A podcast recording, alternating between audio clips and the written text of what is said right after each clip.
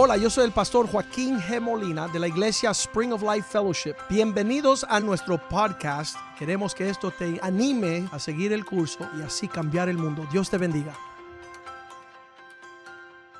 Padre, yo te doy gracias que nos encontramos en la casa de Dios, reunidos con el pueblo de Dios, escuchando la palabra de Dios, del hombre de Dios.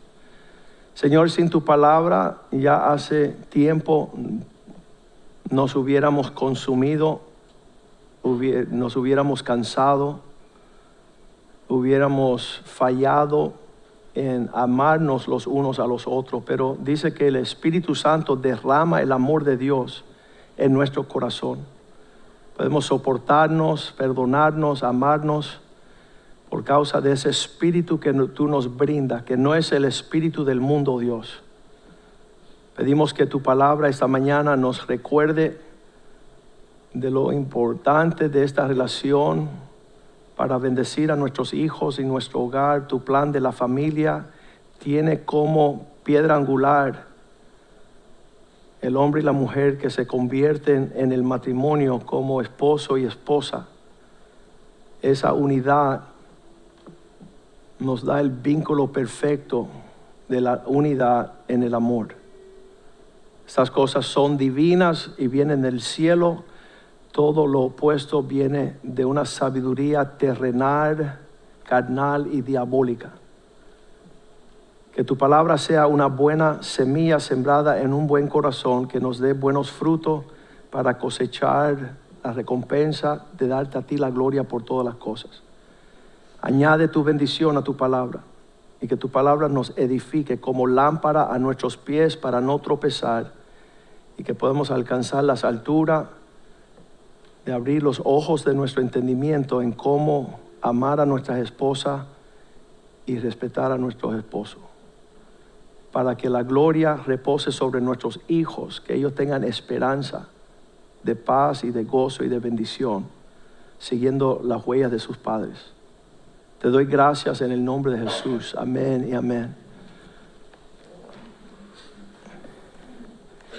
Una de las cosas que estábamos compartiendo, que el matrimonio trae unos desafíos bien tremendos. Cuando yo nací como el tercer hijo del doctor Molina, que también ya pasó COVID esta semana pasada, estuvo con nosotros esta mañana. Él tiene 88 años y Jules describió en la sesión, en la plenaria de Jules, que eh, era ayer por la mañana, él dice que nosotros nos criamos en esa familia sin conocer lo que era la expresión de amor y sin nunca consultar con nosotros qué queríamos.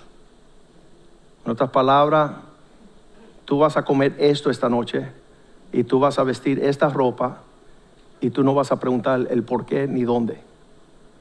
Y nosotros caminábamos en ese entendimiento. Cuando yo me caso con Ivette, fue algo bien cómico porque compramos nuestra casita inicial y, teníamos que pintar las paredes. Y mi papá, en los 27 años que yo viví con mi papá, dentro de la casa siempre se pintaba off-white. Era un blanquito así medio cremoso. Y yo sabía, si tú tienes una casa, tú la pintas off-white. Y me viro ahí y le digo, hey, el color ya lo tengo off-white. Y Beth dice, no, yo quiero que esa sea verde, esta amarilla, esta gris, esta verde. Y yo decía, no, ¿de dónde tú sacas eso? En el mundo mío yo lo veo así. y ella decía, qué mundo más aburrido. No tiene color. Yo le vengo a, poner color a tu vida, ¿no? Y después llega la cuñada Rosy y se pone a inventar y me pintan toda la sala de un color mamey rojo. Y yo casi mato a mi cuñada ese día. Y le digo, tú a tu casa hacer lo que te da la gana a ti, pero aquí, si vamos a desviarnos un poquito para acomodar la doña, va a ser off-white, así un poquito. Pero en 29 años de matrimonio he aprendido mucho. ¿Cuántos dicen amén? Y y el secreto es ya que estoy viejito, me tienen cansado, me, cogieron cansado. y tengo la culpabilidad que voy a morir en los próximos 30 años y, y no darle los deseos de su corazón y ver al todo lo que tú quieres, porque te amo y quiero que tú te sientas a gusto.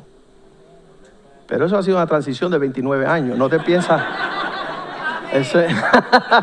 Cálmate, mi amor, Mike, por favor. Eso ha sido un proceso, hay que tener paciencia, que Dios me ayude, ¿verdad? Llegar a la altura de esta princesa que Dios me ha dado. Pero mira, la conferencia se llamó Banquete Real y lo que tiene la gente es un real desastre. Fíjate la diferencia de lo que Dios quiere y lo que estamos viviendo nosotros. En Sudamérica, en muchas de las ciudades, hay sectores de la ciudad donde botan toda la basura. Y alrededor de estos lugares viven familias. Y todas las mañanas ellas se levantan y van de compras a ese monte de basura y sacan las frutas. Las mejores frutas que han comido han sido frutas podridas y llenas de gusanos. Las mejores que han probado.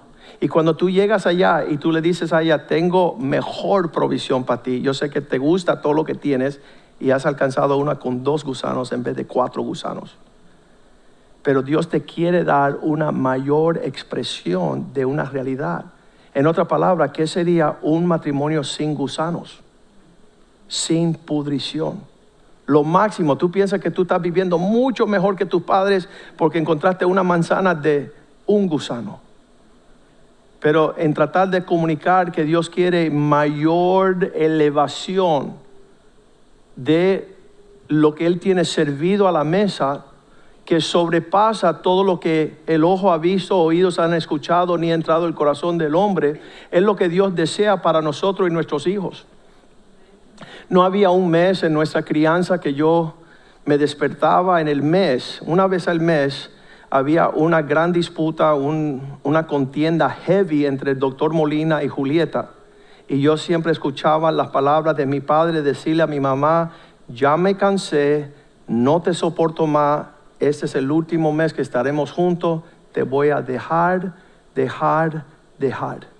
Y a lo largo de 26 años, um, yo, yo escuchaba esas palabras hasta el día que llegó Jesús y empezamos a participar de lo que era una nueva conversación que mi papá aprendió según las palabras de Jesús, nunca te dejaré, no te abandonaré, estaré contigo hasta el fin. Y yo me maravillé porque qué hombre hay que tiene la destreza de decirle a su esposa, no me importa qué sucede, Vamos a estar juntos y Dios peleará nuestras batallas. No se escucha eso muy comúnmente en nuestros días, nuestra generación. La expectativa es de que los matrimonios no duran. Ah, yo, estaba en el bufete ah, legal y llegó una señora un día hace 15 años y me dijo, Molina, estoy aquí para presentarle un divorcio a mi esposo. Y le dije, ¿por qué? ¿Tienen problemas? No. ¿Está siendo infiel? No. él no se porta bien en casa? No todo está bien, pero yo sé que ese condenado tarde o temprano me lo va a hacer, así que quiero adelantarme. y yo, yo decía, no puede ser. Ella tenía la expectativa en su corazón que iba a adelantarse a que el infeliz le hiciera algo mal. Y eso fue real, fue real después de las navidades, que todo el mundo disfruta las fiestas, las compras, los juguetes, los regalos, tenía una fila que daba vuelta a mi oficina de personas alineadas por divorciarse. Y entonces no entendemos por qué hoy día hay semejanza de quebranto en la familia, pero la gente no está viviendo un real banquete, están viviendo un desastre real. Y nosotros decidimos ayer hablar un poquito de este tema, los 10 puntos que afectan la relación matrimonial y, fue súper, nadie se rió, no era cómico lo que yo compartí, pero era sumamente común.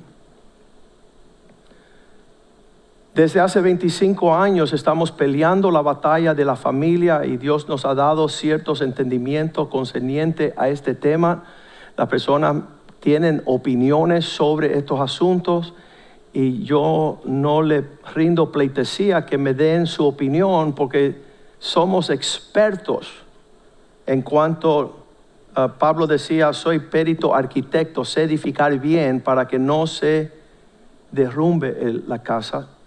Y nosotros hemos podido detallar en la palabra del Señor los elementos. Salmo 11, versículo 3 dice que si los fundamentos son destruidos, si fueren destruidos los fundamentos, ¿cómo podrá hacer el hombre que quiere hacer las cosas bien?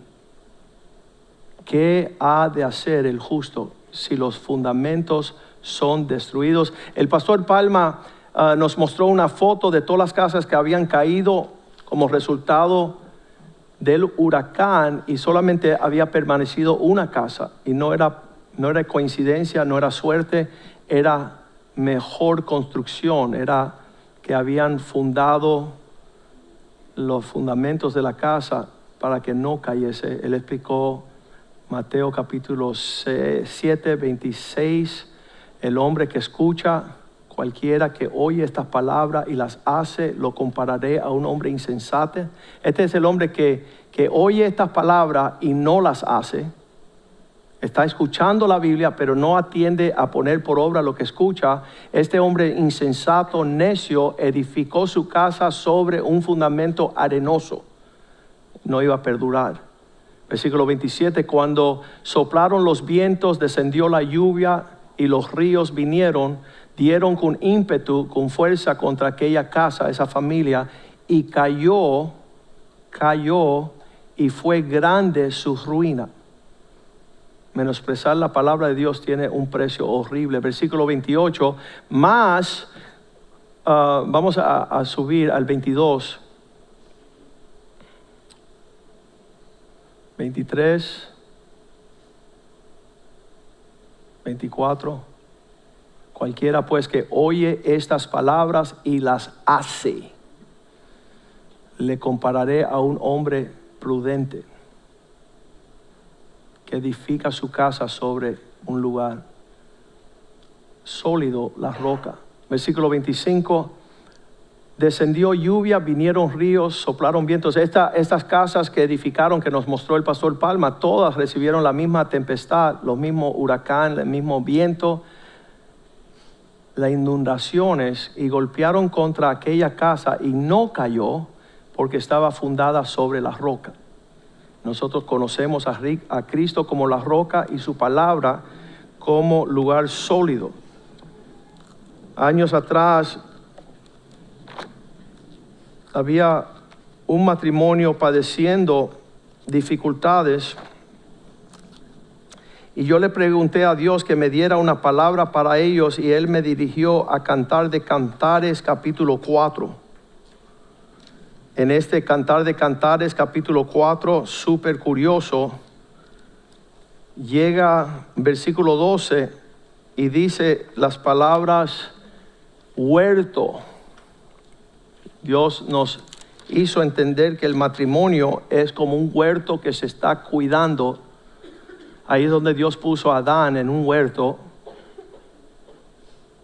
Y él dice, ese huerto es hermana mía, una relación de una, un amor y un afecto entrañable como lo que hace uno con la hermana. Y después lo dice más profundo, esposa mía. Cada esposa es un huerto y el rostro determina el carácter de su esposo. Estábamos hablando que el maquillaje no puede disfrazar un rostro triste. La cirugía plástica, el Botox tampoco. Supuestamente no tenía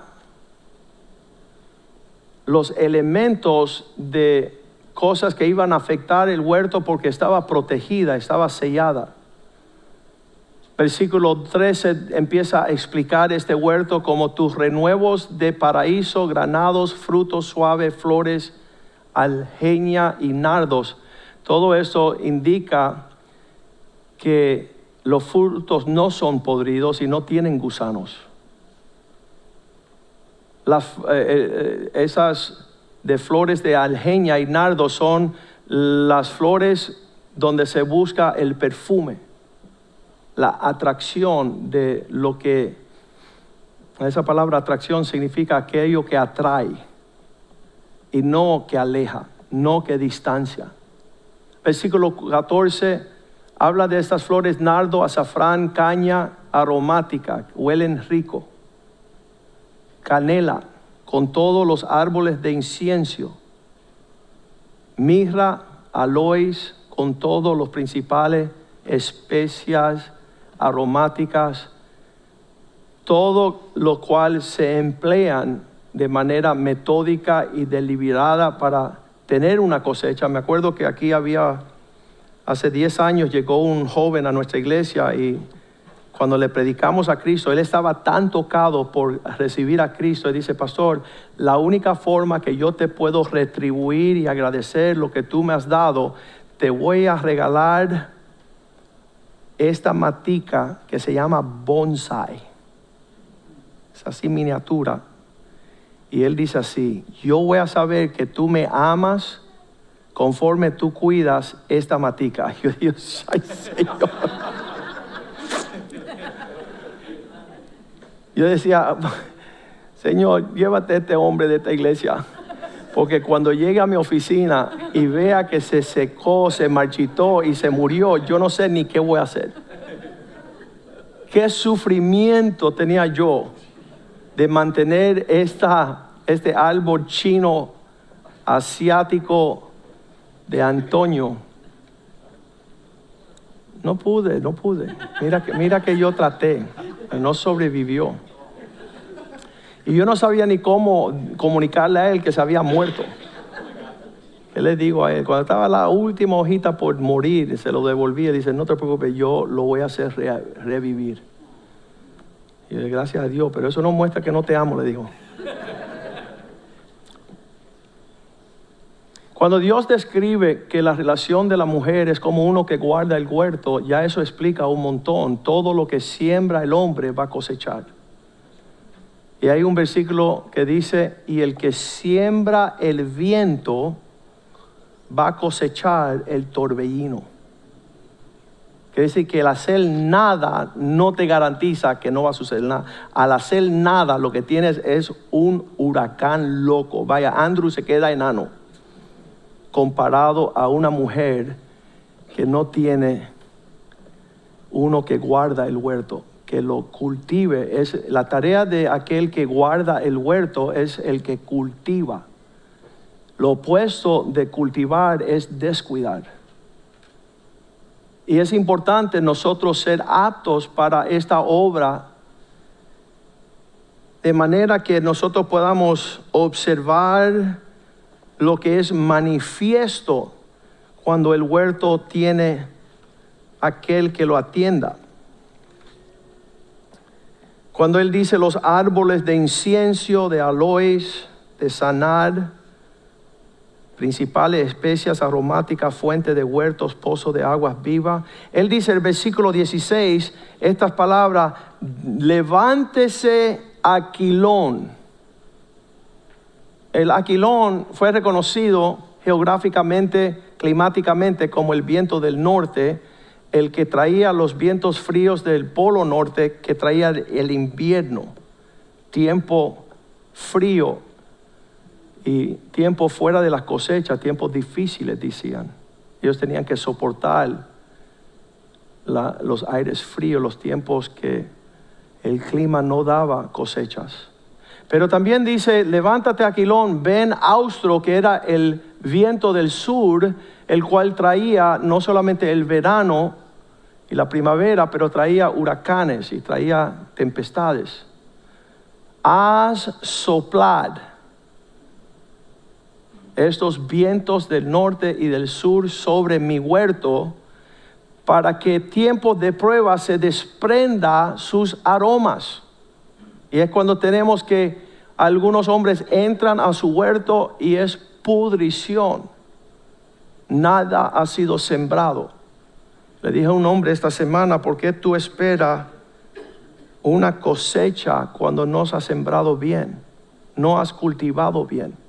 ¿Por qué tú tienes la expectativa de recibir la retribución de lo que tú no has dado? Venga mi amado, hablando del esposo, a su huerto y deja que él disfrute la pudrición de cosas fuera de lugar en su huerto y coma de su dulce fruto, fruta. ¿Sabes qué? Yo estaba tratando de enseñarle a mis niños, tenían cinco, seis y siete añitos. Eran bien jóvenes, yo siempre andaba con ellos encima. Y yo, quería sembrar algo que diera una imagen que le sirviera el resto de su vida. Y yo le decía, montes en el carro que papá le va a enseñar algo hoy. Y yo empecé a manejar por toda la ciudad. y llegué al mercado de las frutas. Y no sé si usted ha sabido que detrás del mercado de las frutas echan todo lo podrido y todo lo que se va. Y el, ardor del calor del verano. Y se olfeteaba el olor más desagradable, no solamente desagradable, dice Señor, yo quisiese que fuese, fuese, frío o caliente, por cuanto eres tibio te voy a vomitar. Hay algunos olores que provocan el vómito. Esa es la manera que en Israel ellos limpiaban la ciudad, por eso Dios pone ese ejemplo allí. Dice que en Israel llegaban y si algo estaba ahí, un animal, una fruta, vegetal, y estaba podrida, si usted la olfeteaba, y provocaba náuseas, significa que eso, eso es el comienzo de una plaga. Había que sacarlo de la ciudad rápido. Y hay cosas en nuestras vidas y especialmente en la iglesia que Dios dice, antes que empiece la plaga para contaminar el pueblo, hay que sacarlo podrido. Por eso Él dice, yo quiero que seas frío o caliente, si eres tibio te voy a vomitar. Y está hablando de su casa. Y, y cuidado, usted no probar eso, porque es real. Y en este hombre que está en el huerto y cuando llega a su casa, lo que hay es amargura, resentimiento, crítica, acusaciones. Esta Megan se la comió cuando hizo ese drama. Yo pensaba que le iba a dar golpe a George. Pero decía, desgraciado, tú no haces jugar y yo aquí metiéndome todo. Y dice, yo, yo pensaba que le iba aucal en el drama ese de Journey of Love. Pero mira, yo quiero llegar a mi casa, a el lugar donde yo empleo mis esfuerzos para disfrutar el fruto de lo que está creciendo, comer del dulce fruta. Versículo 17, estamos diciendo no me importa si sopla el viento del frío y del invierno y del frío o sopla ese jaquilón austro del sur, si sopla en mi huerto. Yo quiero que vengan las circunstancias de la vida porque se va a desprender lo que yo estoy labrando. Las dificultades no le añaden al problema, sino descubren lo que hay. Y ese es el regalo más grande que Dios nos ha dado en las pruebas, porque es en el tiempo de la prueba que se desprende el verdadero yo. Y es en la prueba que el matrimonio es probado de qué material se ha utilizado. Estábamos riéndonos ayer porque había el viernes, estábamos en camino a la conferencia y me dice, mi amor, ¿me prometes que no va a hablar de nuestra intimidad como lo hiciste el año pasado? Porque mis hijos están ahí y mis padres están ahí y eso me avergüenza. Y yo en buena manera obispal le digo, mi amor, lo único que te acuerdas es lo malo. ¿No te acuerdas de todas las cosas lindas que dije? Para sacarme este trapo. ¿Sabes lo que voy a hacer, Ivette? Estamos manejando, ¿verdad? Ella sufre mucho. ¿Sabes lo que voy a hacer? Me voy a poner a acordar lo que tú hiciste el año pasado para recordarte a ti lo que no te he dicho porque mi amor es más legítimo. Y empiezo a tratar de acordarme algo que ella habrá dicho. ¿Y sabe qué? No me vino nada a la mente. Y tú dirás, wow, y es una santa. No, mi amor cubre multitud de faltas. Mira que traté a encontrar algo para darle, toma.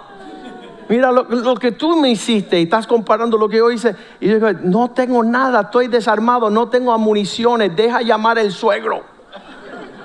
Porque yo estoy pensando dentro de mí, allá en el otro lado de la ciudad está el suegro mío sufriendo lo mismo que su hija me está haciendo ahora. Así que yo digo, segurito que Alicita le está diciendo a José Luis, el año pasado tú, y le digo, vamos a ver cómo se defiende el suegro, y llamo al suegro, y le digo, oye suegro, ¿cómo está? Y él no sabe nada. Le digo, oye, ¿tú te acuerdas algo del año pasado de la conferencia, algo que te surge en la memoria? Y yo pensando, hay algo aquí para defenderme. Dice, no, no me acuerdo de nada. El hombre es un santo, un santo. Y él dice, espérate, te voy a poner la suegra para que ella te diga y me pone alicita. Entonces yo, la cosa no es alicita, la cosa es con el suero que yo me, que yo me tenga municiones para decirle y ver algo que pueda. ¿Sabes qué? Nada. La suegra dice, no, eh, me secuestraron la llamada, no me dejaron hablar.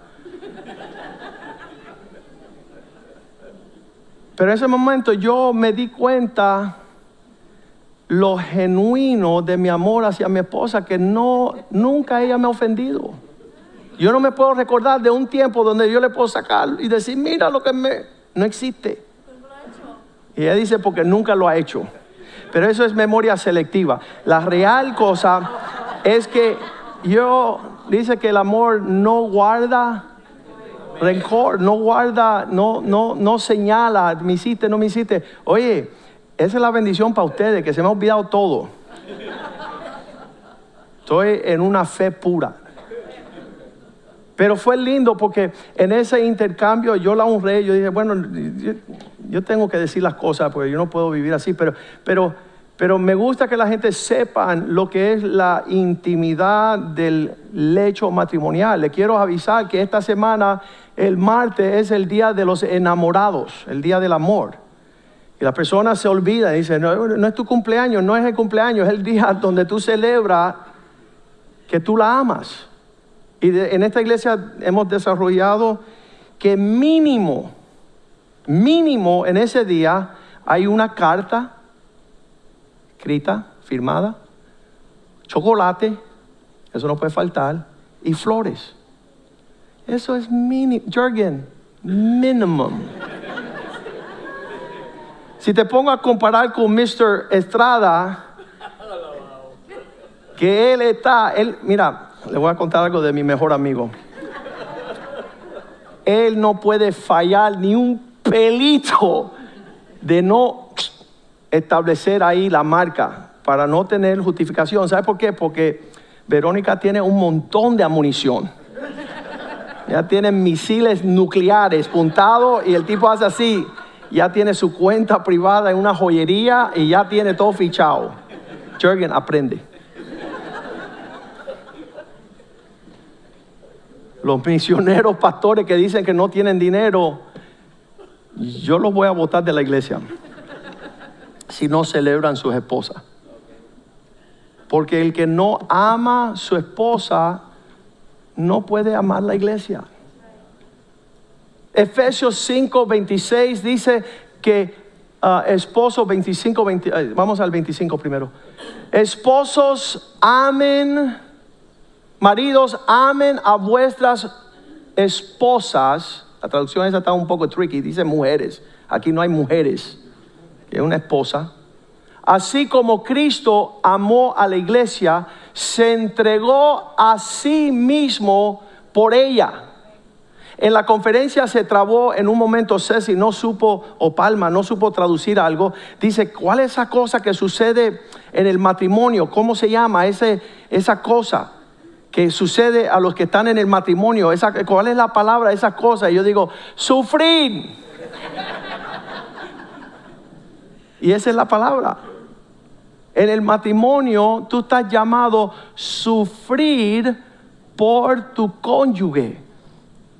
Y, no digas, mira cuánto tú me haces sufrir. Esa es la clave. De eso se trata esa relación. Y en esa relación donde tú estás dándolo todo, entregándote a ti mismo por ella, versículo 26 dice, purificando, santificando, purificando, lavando. Eso es mucho labor, sacar todo lo que impide, lo que va a interferir lo que Dios quiere que exista para que se muestre una manifestación gloriosa. Y requiere mucho trabajo. Requiere, porque si tú vas a estar recalcando, yo le digo a un hombre que está llegando a la iglesia, le digo, tú estás continuamente tirando balas al barco. Y cuando tú estás tirando acusaciones, criticando, señalando, mira, tú lo que estás tiroteando, ¿qué sucede con, esa, con ese barco? Se hunde. Y yo no entiendo los matrimonios aquí porque cuando se hunde se llena de agua, pastor, y que este desgraciado. Tú no eras vaquero y tenías bala, ahí tienes. Sufre tu maldad, sufre tu falta de conocimiento que tú quieres navegar bien, no estar bajo, nadie naufragio no es bueno. Y, Cristo se está entregando y nos está enseñando cómo entregarnos por nuestra esposa, santificando, purificando, lavando con la agua de su palabra. ¿Para, ¿Por qué tanto trabajo esto? Versículo 27, a fin, diga a fin. El resultado final es presentarte a ti mismo una novia gloriosa el hecho de que tu esposa no sea la mujer más linda del mundo es problema tuyo, no de ella. Tú tienes que embellecerla a ella. Tú tienes que hermosearla a ella, no con las vestimentas de los adornos exterior, que ahí vamos a ir ahorita, pero lo que está sembrando interiormente. Porque yo he visto, ayer estábamos en la casa de la cuñada y el cuñado, había nueve perritas ella acaba, hace seis semanas, le nacieron nueve perros a esta perra y él lo está alimentando, alimentando, alimentando. Tanto alimento está saliendo que las vitaminas están y se le está cayendo el pelo. Está siendo desgastada por el amor de ser mamá. Y yo creo que también cuando una mujer está luchando, como vimos aquí a Megan, cuando se está forcejeando por ocupar, mira, debe de ser una controversia tremenda cuando Dios le dice, no es bueno que el hombre esté solo, iré, haré una mujer, una ayuda idónea, una mujer ideal, una compañera que es una campeona de ir contra mar y marea para lograr el objetivo. Y entonces no tenemos esos conceptos y y realmente la gente dice, no, porque la hierba del otro lado del vecino es más linda que la nuestra y solamente porque el vecino está regando y nosotros estamos descuidando.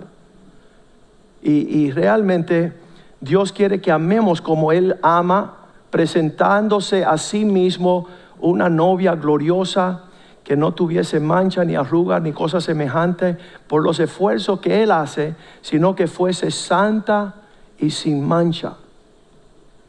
Yo te tuve que decir al Señor, Señor, enséñame a amar a mi esposa.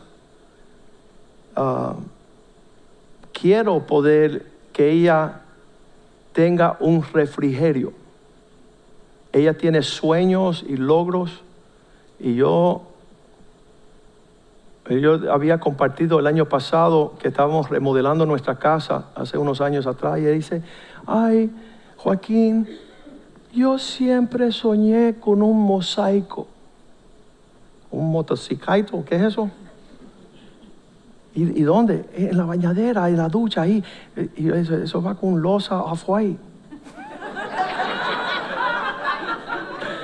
Una visión cerrada. Yo no tenía visión para ningún mosaico. Yo dije, yo no me voy a tirar una foto aquí adentro. ¿Para que tú quieres un diseño? Pero ella, ella me dice eso y, no se me cabe en el cerebro. Yo estoy ahí un mosaico, Dios mío, Richard López, ayúdame. Jürgen.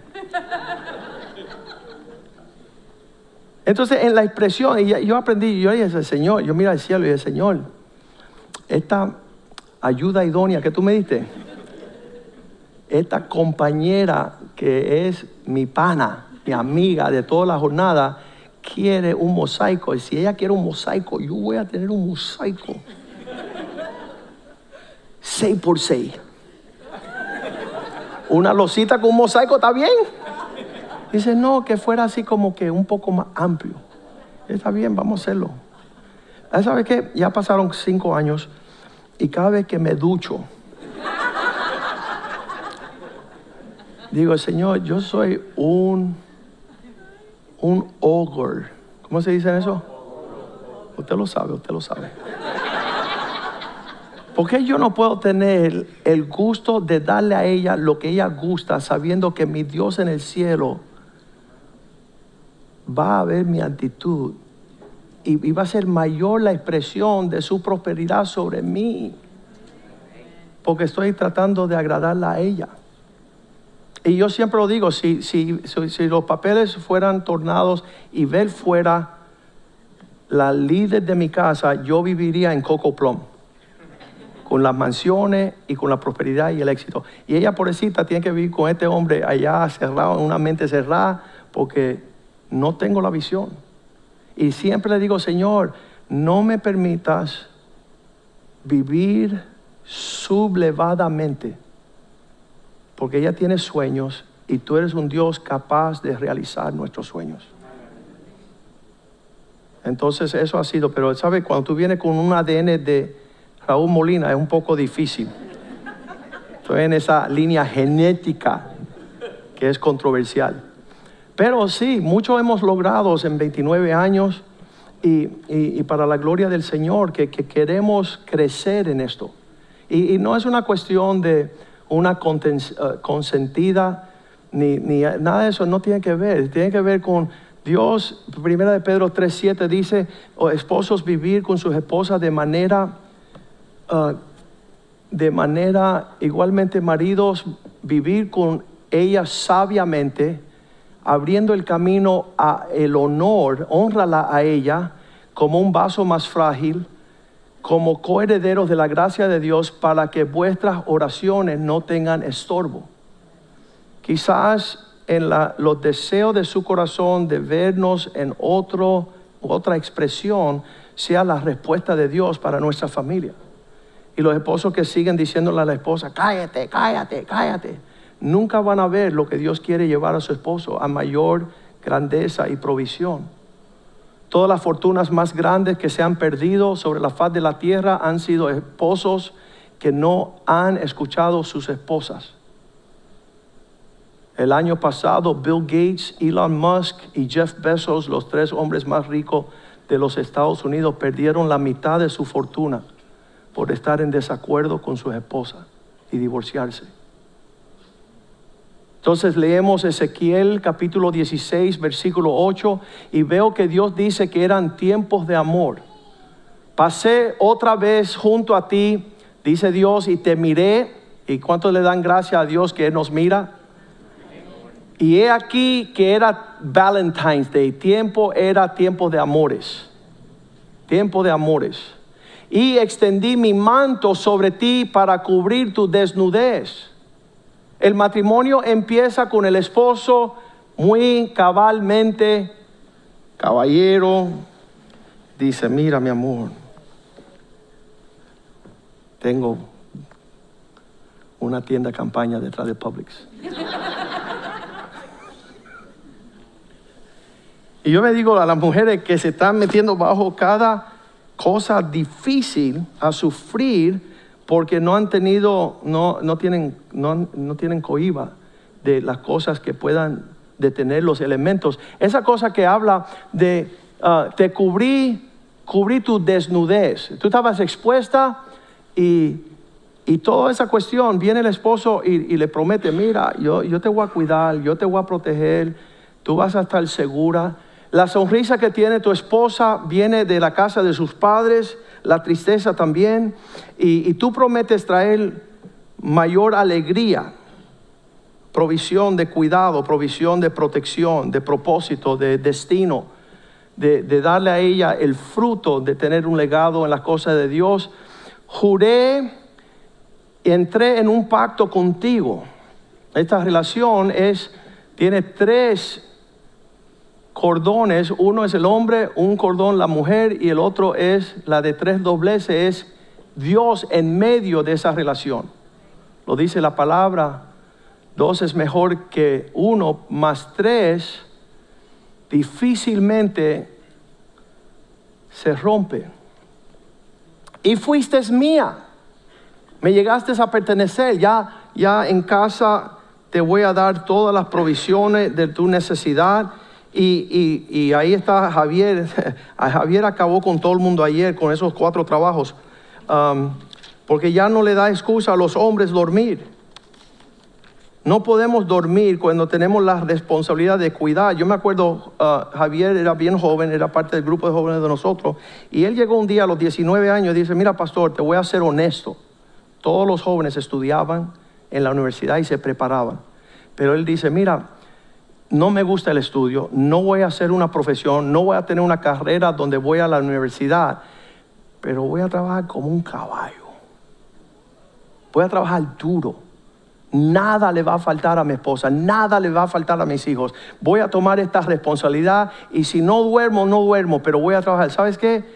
Él ha hecho mejor que todos los demás en su esfuerzo y su diligencia, en su valentía, en su responsabilidad de cargar con la necesidad de su esposa.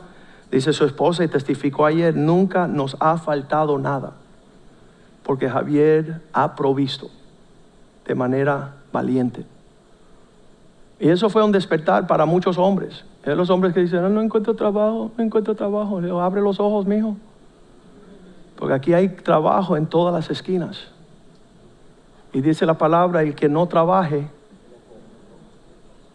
que el alimento no, no, no exista, que no coma. Versículo 9 Dios sigue diciendo, te lavé con aguas, no te manché, no te acusé, no te critiqué, te lavé de las sangres de encima, todas las manchas, la mancha de la sangre, una más, de más difícil zafarse, y te ungí con aceite, tiempos antiguos, el aceite era el perfume. Y hay tantos hombres que he conocido que no conocen el perfume de su esposa, nunca le ha comprado perfume a su esposa, estaba diciendo que el día de los enamorados es un buen día de una tarjeta, un chocolate, unas flores, ese es el mínimo. Pero aquí está hablando de perfume. ¿Cuándo fue la última vez que le compraste a tu esposa perfumes? No, ella ya tiene. ¿Y quién se las regaló? Su papá, su mamá, su tía, su hermano, su hijo, su primo, sabe Dios ni qué. Pero no su esposo. ¿Cuál es el perfume favorito de su esposa para que ella pueda desprender las fragancias que te atraen a casa? Eh, eh, yo, una pauta aquí, un paréntesis, porque en lo que confesé ayer algo y mi esposa dice, no lo confesaste, lo estaba compartiendo con alguien, eso se llama confesar. Um, cuando estábamos la semana pasada, eh, durante el, durante el, ayuno, fui aquí a, una, a un restaurante que tiene vegetales y estaba yo en esa cuestión de... Um, y le digo a la, señora que está allí en el restaurante, quisiera una limonada y ella llega y dice, mi amorcito, mi amado corazoncito, aquí te tengo algo riquito. Y yo... Mm. Ella en tres palabras, Jürgen, me echó en el bolsillo ahí. Ella me hubiera pedido confesar cualquier cosa y hubiera confesado. Y yo digo, mira qué astuta la mujer de la calle tener más, no en el caso de Iber, más atractivo de muchas esposas, sus esposos a casa. Oye, ¿habrá algo de tomar? Sí, mira, vete por atrás a la manguera de que está atrás y, chúpate la manguera. Eso es un desastre real. Pero esta mujer en dos minutos me hizo una limonada y con sus palabras, dice la palabra, dice que fueron más suaves que el aceite.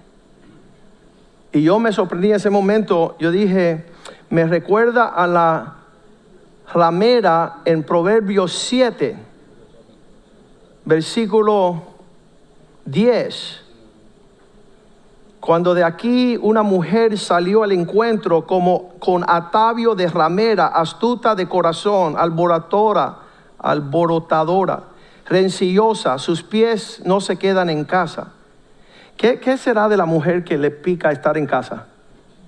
Como le da una, una alergia, la tenemos que mandar al pastor Jules a una cremita. Porque no resiste ser ama de casa, quiere estar en la calle. Dice allí, sus pies no pueden estar en casa, unas veces está en la calle, otras veces en la plaza, echando por todas las esquinas, se asió de este hombre y le besó con semejante, ah, con semblante descarado, le dijo, ah, ¿qué le dice esa mujer? Esto parece una telenovela. Versículo 15. Por tanto he salido a encontrarte buscando diligente tu rostro y te he hallado. He adornado mi cama con colchas, recámara, mi cordosilla de Egipto, perfume en mi recámara, con mirra, aloe, canela. Viste la misma invitación. Ven, embraigamos hasta emborracharnos de amores hasta la mañana. Alegrémonos de amores. Eso fuese lindo si, si fuera una cristiana, donde ella tiene el fin, le voy a dar una fiesta a este hombre para volarle los sesos. No, no es la esposa. Casi siempre a la esposa le dice la esposa, tu mamá te está esperando allá con una sopita caliente. Porque no tuve tiempo de preparar la cama, las sábanas, la cocina, ahí no se ha cocinado nadie desde que murió Colón. Es un museo. ¿Quién sabe? Me dijo una, una mujer, eso no es lo mío, no es lo tuyo, Dios mío, no es lo tuyo. Esa mujer allá en El Salvador, me llamó, me llevó el pastor Rivera El Salvador, y cuando llegamos allá, la hija del pastor dice, ¿quién dice? 35 años tenía, 31 años. ¿Quién dice que yo tengo que alimentar mis niños?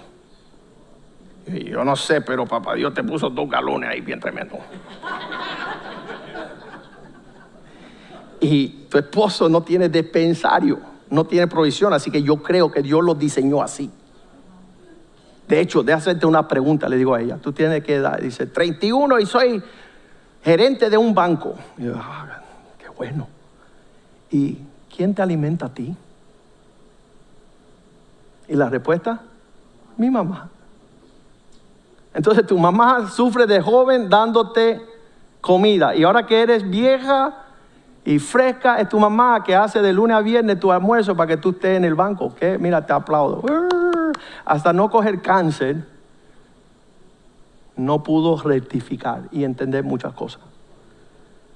Porque Dios tiene un medio ambiente para todos nosotros. Esta mujer está decorando y arreglando toda la casa, incitando a un adulterio. Lo rindió, versículo 21, con la suavidad de sus palabras, le obligó con salamería. ¿Qué es eso? De labios. Eso parece un veneno. Al punto que se marcó tras ella, él la sigue a ella ahora como va el buey al degolladero y como el necio a las prisiones para ser castigado. Esto, esto es la descripción de la mujer que se viste para incitar al hombre a ir en pos de ella. Es algo que la mujer no hace en su propia casa con su propio esposo, manteniendo un huerto agradable.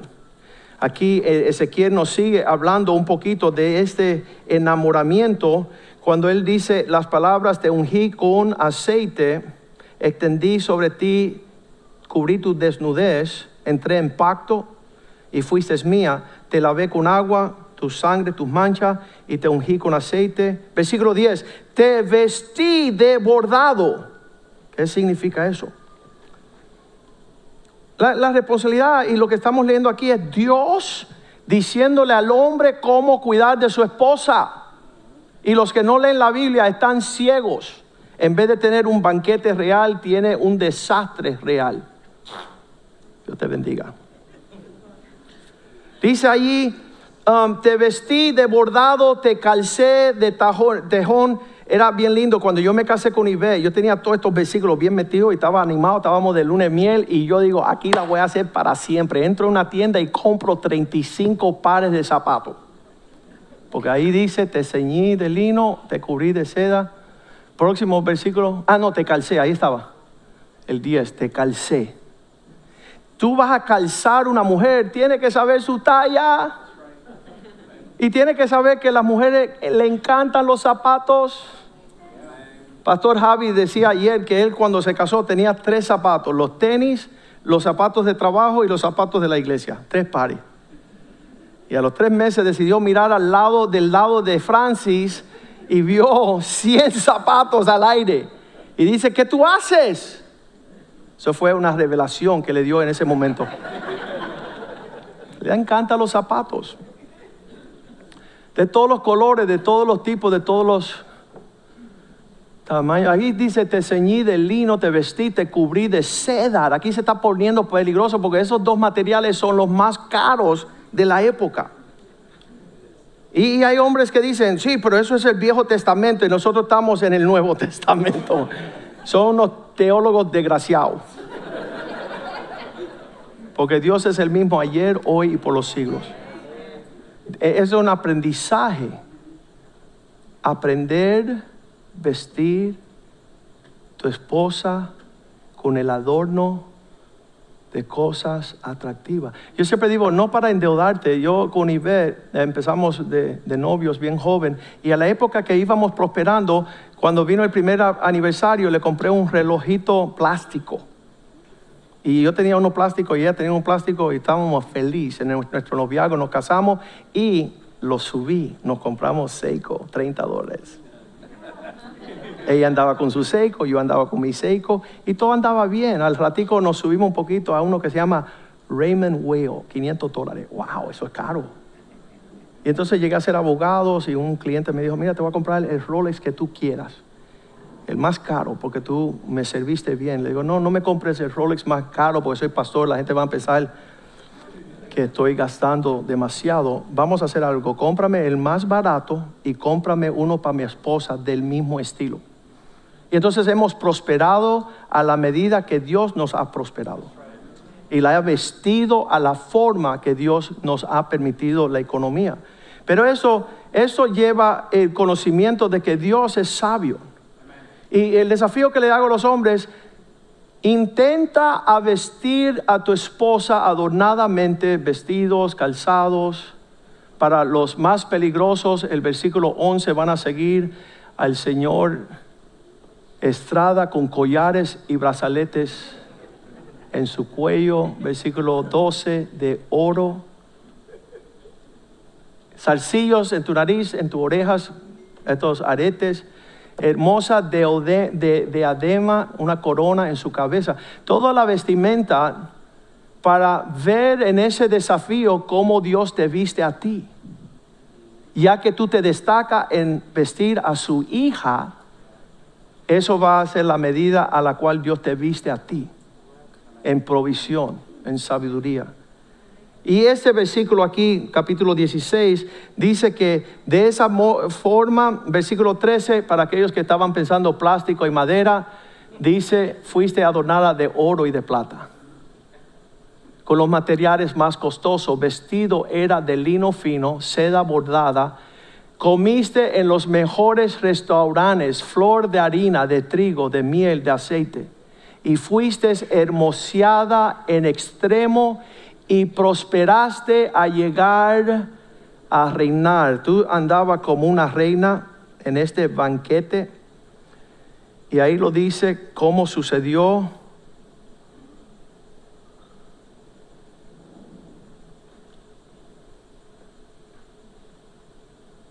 Versículo 14.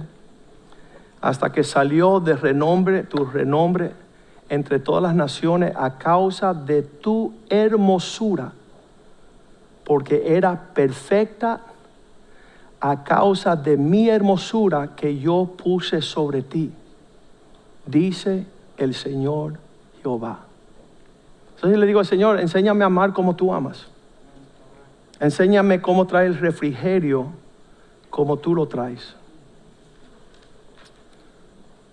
Ese es el desafío este día de los enamorados. Había dicho que en Día de los Enamorados las personas no saben por qué febrero 14 y es porque ahí los científicos sacaron todo este material de, de, de recoger sonidos en la Amazona, en la jungla, y de todo el año que tenían todos esos aparatos ahí grabando los sonidos del verano, primavera, otoño, el invierno, febrero 14 se escuchó más actividad que ninguna otra en todas las criaturas en la jungla que estaban incitando al amor. Ajá, ajá. Por allá la muchacha decía, ajá, ajá, dale para acá. Que hay función esta noche. Los hombres se han alejado tanto de vestir y adornar a su esposa que llega febrero 14, no hay chocolate, no hay flores, no hay una carta, no hay perfumes, no hay vestimenta, no hay reservaciones en ningún restaurante. Taco Bell está full. Y de noche, creo que estaba por aquí, me lo quitaron. Aquí va.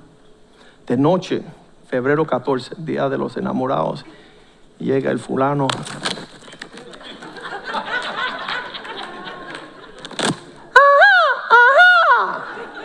Y la doña está en el baño. ¡Ah, ah, ah, ah! Aquí no va a haber nada. Apaga la luz y vámonos. Recién casado, Dios me estaba hablando todas estas palabras con el asunto de Ivette. Yo había encontrado a Ivette como un rosal y su padre la había adornado, la había dado todos los nutrientes para ser hermosa, su sonrisa me enamoró. William Linsky, eh, uno de los oradores que está aquí, dice que el día que él vio a Marilyn, que lo que lo hizo acercarse fue que ella era hot. Y yo no entiendo hot, ¿qué es hot? Eso es caliente, yo no sé qué es una mujer caliente, eso para mí no me registra, ¿no? Ah, querer casarme con una mujer porque está caliente. Y yo digo, yo no buscaba eso para una esposa en una relación. Yo conocí a Ivette cuando ella tenía 12 años y lo que me llamó a mí a ella fue su sonrisa. Una sonrisa brillante que se veía a lo largo. Y yo dije, cuando ella crezca me voy a casar con ella. Yo no sabía que yo era profeta, así que nos casamos y la gente dice, ¿estás seguro que no era por otra cosa? No, tenía 12 años, nada por adelante, nada por atrás es nadadora. Así que no, no, estaba yo buscando otra cosa, solamente estaba buscando la felicidad en su rostro que yo no tenía. Y me caso con ella y yo dije, esta muchacha me va a alegrar la vida entera y lo ha hecho de manera. Pero a los dos años de estar casado, ya como abogado, como papá, como trabajando ella con los niños, Dios me reprende fuertemente. Y dice, tú ves el rosal ese que yo te entregué el día que te casaste en tu esposa, que era tan bella y tan hermosa, un día tú por tus críticas, tú no pagaste la cuenta, tú estás hablando demasiado con tu mamá, tú no compraste galón de leche y tú vas desbaratando el rosal. Y un día te vas a quedar con espinos y sin pétalos, sin fragancia. Tú estás destruyendo la mujer que yo te di. Entonces dice, no, eso no me va a pasar a mí, le dije. Yo no voy a permitir llegar a esto. Yo voy a quiero el rosal. Quiero yo hacer lo posible para que ella pueda florecer, retoñar y dar frutos agradables, dulces, y no resentimiento, no amargura, no cuentas difíciles. Decimos que esta, la casa de Dios, es un invernadero. Las condiciones precisas y exaltas para que todos nosotros florezcamos y demos frutos buenos. Somos la novia de Cristo. Él cuida bien de nosotros. Y en esa forma vamos a ponernos de pies. Yo creo que si nos exponemos a la luz de su palabra, muchas cosas lindas van a suceder. Muchas cosas que reflejan un banquete real. Y cuando nosotros estamos atendiendo otros asuntos, el hermano Eric y la hermana Diana, su esposa, compartieron en la conferencia, dijeron, cada vez que hacemos las cosas bien, florecemos, cada vez que estamos alejados de alinearnos con Dios, se marchita nuestra vida. Y es un testimonio lindo de unos jóvenes que han probado de todo, pero se están dando cuenta si se quedan bajo la poderosa mano de Dios, ahí no entra ningún diablo, ninguna enfermedad, y Dios nos guarda en completa paz. Y ahí queremos estar. Y esa revelación es exacta de esa manera. Ahora, lo más estelar, ¿le dije lo de la nana? ¿No le dije de la nana? Ok, mira lo que sucedió ayer. Eso para que vean que el reino de Dios no es de los ricos. Entonces tú ves la palabra de Dios, dice, más difícil es un rico entrar al reino de Dios que un camello por la aguja, por el ojo de una aguja. Ayer estoy hablando con una pareja que llegó a la conferencia de matrimonios. Él es contratista, bastante dinero, le va súper bien los negocios. Ella es CPA, la esposa, tiene su bufete, bastante, tienen tres hijos. Están juntos y es una familia súper próspera, súper bendecida, son cristianos. Pero en casa tienen una nana que le cuida a sus tres hijos y le está pagando un salario para que viva con ellos. Y la nana dice así, oh, si solo fulano y fulana llegaría a la conferencia de matrimonios, sanarían en su relación para prosperar en el propósito de Dios. Ella saca dinero, una nana, para pagarle los boletos para que vayan sus jefes a la conferencia. Una mujer de medios una familia mucho dinero y la que no tiene aparentemente invita a los que tienen, pero no tienen. Y le dice, es más, no solamente le voy a comprar el boleto para que vayan a la conferencia de matrimonio, le quiero pagar la noche en el hotel donde va la conferencia para que comiencen una luna y miel. Y yo, escuchar eso, yo no me lo puedo quedar para mí nada más. Así que le digo, Señor, póngase de pie, por favor. Este señor, ah, y se me olvidó algo, son primos de Miguel Vidal. También mucha plata por ahí. Pero Miguel Vidal no invitó a sus primos. Le digo, Miguelito, ponte de pie, por favor. Y Miguel se pone de pie y quiere meterse debajo de la silla. Viste que tus primos querían venir, pero tú no los invitaste, ni tampoco le pagaste el boleto. Y yo no sabía la parte de que se habían quedado en el hotel, si no lo hubiera dicho también. ella pagó los boletos y el hotel y ella, ella le abrió brecha a esa familia renumerada, monerada. Ya. Y ahí tú ves el reino de Dios. Yo me quedé como la viuda de la blanca. Yo decía, ¿cómo la pobre puede estar llevando a los ricos a mayor riqueza? Y ellos se quedaron friqueados y dijo, Miguelito, págale a tu primo una conferencia, por favor. La pobre nana que le pagan cinco pesos la hora está recaudando fondos para que ustedes los millonarios puedan encontrar a Cristo. Y ellos se quedaron fascinados, pero eso fue uno de los testimonios que nos muestra a nosotros cómo en el corazón de algunas personas está operando algo mucho más grande de lo que tienen. De lo que no tienen están transversando personas que tienen y no saben qué hacer con lo que tienen. Así que para mí eso fue, ya eso, eso eso le puso la fresa encima de toda la conferencia. Ver que tenemos personas genuinas. Esa nana viene aquí hace dos años y medio. Quizás tú ni la conozcas. Pero en el corazón de ella, ella conoce la perla de gran precio. Ella conoce que sembrar una semilla para que alguien alcanzara. Every Wendy, ven acá, no puedo dejarlo fuera de eh, la compota. Vengan para acá, porque ellos hablaron ayer y, y ellos hicieron un taller y yo no sé, yo, yo sentí en un momento que ellos estaban ah, compartiendo su taller que todo el hotel había como un terremoto y yo no sabía por qué, pero era el taller de ellos. Suban para acá. Um, el video de lo que compartieron no va a salir hasta dos semanas. Toda la conferencia se grabó. Vamos a darle un aplauso a los que grabaron.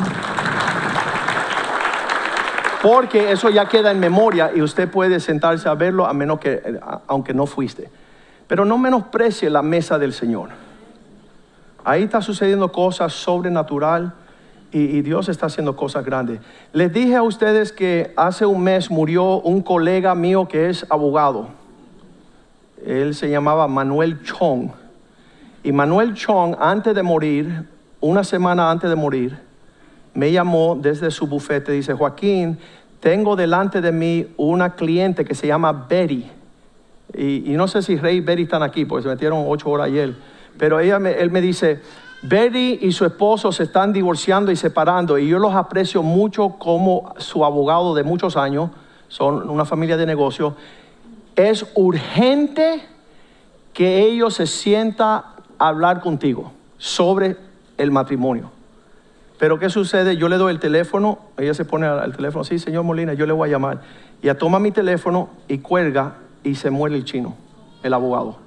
Y ella nunca me llamó, así que nunca pudimos hablar.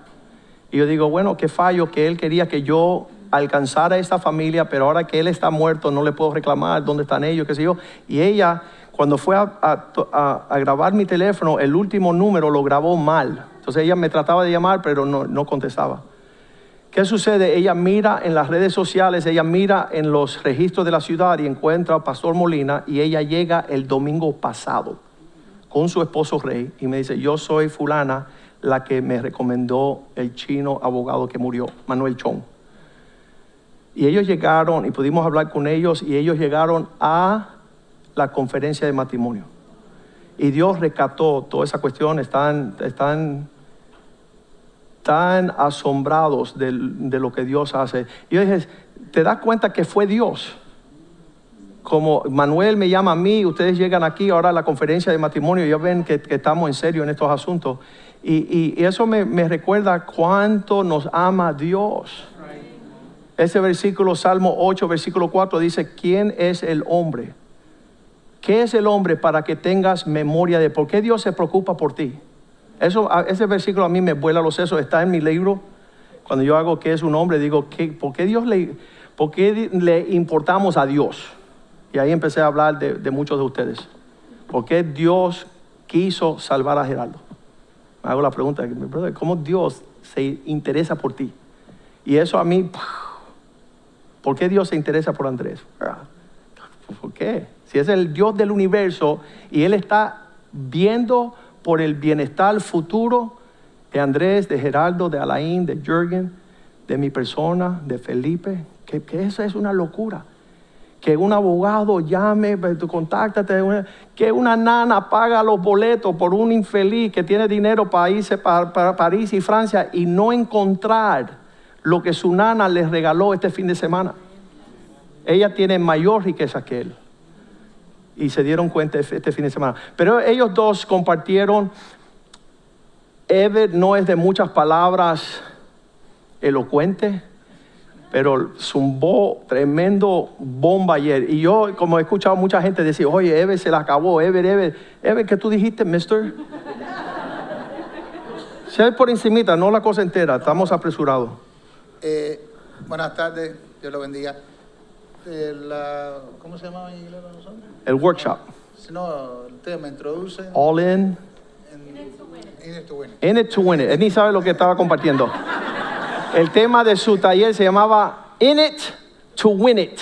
¿Cómo lo hacemos eh, en la carrera? Nosotros tuvimos tres puntos, yo y mi esposa estuvimos de acuerdo en de cómo hacemos para que el hogar marche bien. Eh, Pero dilo como lo dijiste. Sí, espérate, la comunicación, que tenemos que tener comunicación, que Wendy no va por arriba de mí, ni yo por encima de Wendy, que lo Wendy no toma una decisión si no habla conmigo, por eso. Después llama el tema de la corrección, de cómo corregir. ¿Corrección de qué? A los muchachos. No, por favor, somos latinos, eso no se hace. Sí. Los hijos son vacas sagradas, no se disciplinan. Eh, los frutos que hemos visto en Evel a través de la corrección que ha cogido Pablo bastante. ¿Quién es Evan? Evan Jr., ¿tú le das golpe? Eh, una nalga. y el tercer te- y la comunicación que no llevamos temas tóxicos a la mesa, no, hacer, eh, no permitimos que se hablen de los hermanos de la iglesia, ni de los líderes, ni de los pastores. Temas tóxicos en la mesa. a la mesa y a las conversaciones. ¿Y cómo casa. se da cuenta uno que son tóxicos? Bueno, que más me cae el pastor mexicano. ¿Por qué me dijo eso? O cosas así. Y lo otro es el servicio. El servicio en la iglesia, que primero se sirve en la casa, entre nosotros y, y al cuerpo de Cristo. Pero no podemos servir en la casa y venir a servir aquí. Eh, explica eso. Las mujeres me que no sirvan en su casa no deben de servir en la casa de Dios. Y Porque es una hipocresía. Y es una hipocresía. El hombre tampoco. El hombre también viene aquí a hacer ujier y en la casa no levanta un plato. No frega un plato. Ya. Super good. Más o menos, sí, por ahí andamos. No, tú sí, porque ella dijo algo bien importante. Dice que cuando Eve se vira a disciplinar a los hijos, ahora sí no van a manejar más el carro. Ella dice, espérate que me está castigando a mí. No de castigo a menos que pase la aduana. Explica eso. No, espera. Lo que dijo, Eve estaba explicando que nuestro sí sea sí, nuestro no sea no, delante de nuestros hijos. Cuando damos una corrección y damos un castigo, no podemos después decir, ah, bueno, ya se portó bien, ahora vamos a quitarle el castigo, sino que si dijimos cinco días sin celular, pues son cinco días sin celular, aunque haya una mejoría durante esos cinco días. Entonces hay que mantener esa palabra. Pero yo dije, pero hay que tener cuidado con lo que se dice, porque Eve Junior, por ejemplo, tiene carro y él le ha quitado el carro a Eve Junior en castigo. Esta semana entera no tienes carro. Pero el problema es quién lleva a Junior a todos los sitios, soy yo. Entonces, ¿el castigo es para él o es para mí? Hay que pensar lo que vamos a decir. Sí, no podemos castigar a la. No, esposa. Eso no se parte. hace. Gracias a Dios por el pastor Medero que me dijo, tú eres bobo. Así mismo, digo yo, ¿por qué? Dice, el carro es para ir a la universidad, para ir a la iglesia, te lo parquea y no va a ningún lado. Ah, gracias, pastor Mediero. Vamos aprendiendo. Si no, la mamá lo tiene que hacer. Súper. Gracias. Gracias. Gracias por la participación de ustedes ayer.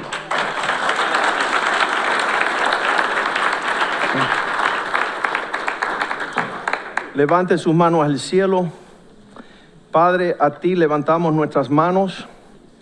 Queremos recibir lo que tienes para nosotros con una mano y darte de regreso con la otra mano de lo mucho que tú nos das. Gracias por la paz. Gracias por el gozo. Gracias por tu sabiduría. Gracias por tu Espíritu Santo. Y la forma que tú nos bendices, Señor, que podamos vivir saludablemente en casa, en familia, en matrimonio, para la gloria de tu nombre. Y tú le dijiste a Abraham, en ti, hablándole a este hombre, serán benditas todas las familias de la tierra. Y es verdad, Señor. Cuando nosotros vivamos y vivimos como tú nos manda en tu palabra, muchas personas se dan cuenta y desean lo que nosotros tenemos. Esta semana ayudan a ser como la nana que están mirando por el bienestar de los que nos rodean, sean nuestros empleados, nuestro empleador, nuestros amigos, nuestra familia. Si somos primos, si somos tíos, que queramos le- llevarle la bendición de tu palabra a todas estas familias que teniéndolo todo no tienen nada. Y nosotros te tenemos a ti, Señor, y con eso lo tenemos todo.